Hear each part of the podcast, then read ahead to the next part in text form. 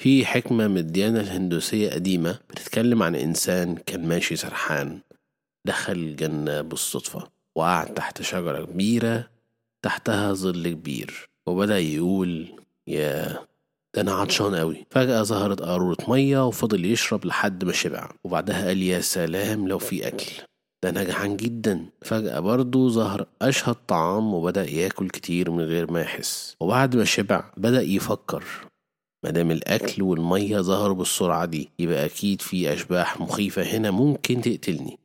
بعدها ظهرت الأشباح المخيفة وقتلته فعلا. وكل ده حصل لأنه ما كانش عارف إنه قاعد تحت شجرة تحقيق الأماني كلب أفريكشا. معاكم محمود ميزار من بودكاست الحياة حلوة.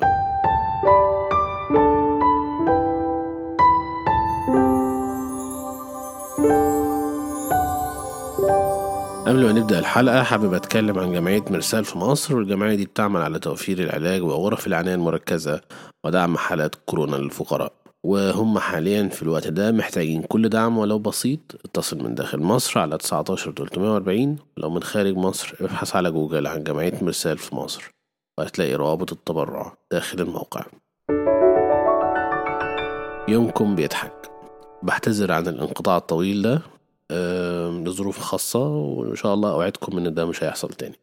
آه، اتكلمنا في الحلقات اللي فاتت على أربع خطوات بسيطة في التعامل مع الناس المختلفين معانا وهي التعاطف ودي كانت في الحلقة السادسة الرفض والتجاهل ودول كانوا في الحلقة السابعة الحكم على الغير ودي هنتكلم عنها النهاردة.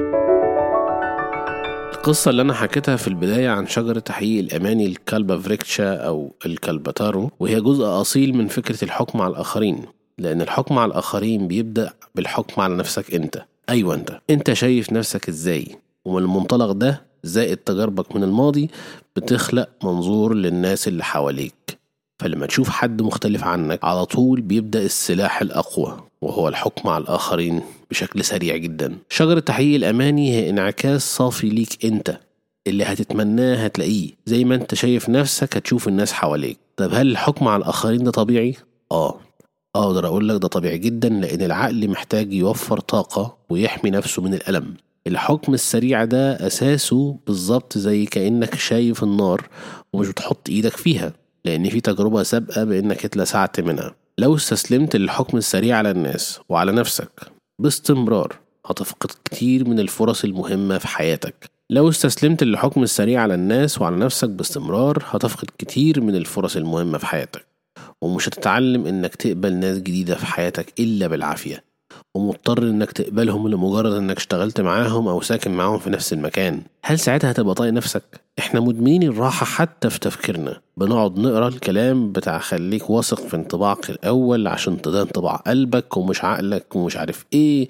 والمقولة المنتشرة على منصات التواصل ده وفعليا الكلام ده يخليك تخسر كتير. آه ممكن يريحك من الألم مرة ولا اتنين ولكن هيحرمك قصاده من السعادة الممكنة مية. بدل ما تبدأ مع أي شخص جديد بإنك تقول له الثقة بتتبني من الصفر طب ما تفتح له حساب وقول له أنا واثق فيك عشرة في المية.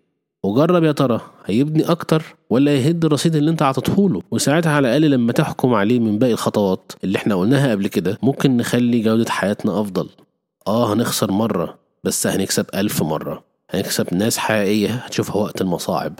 لحظات جميلة سعيدة مش بتتكرر كتير. هدوء وسكينة انت محتاجهم النهاردة قبل بكرة. جرب وما تخافش. شكرا لكم على المتابعة. وكان معاكم محمود مزار. يومكم بيضحك.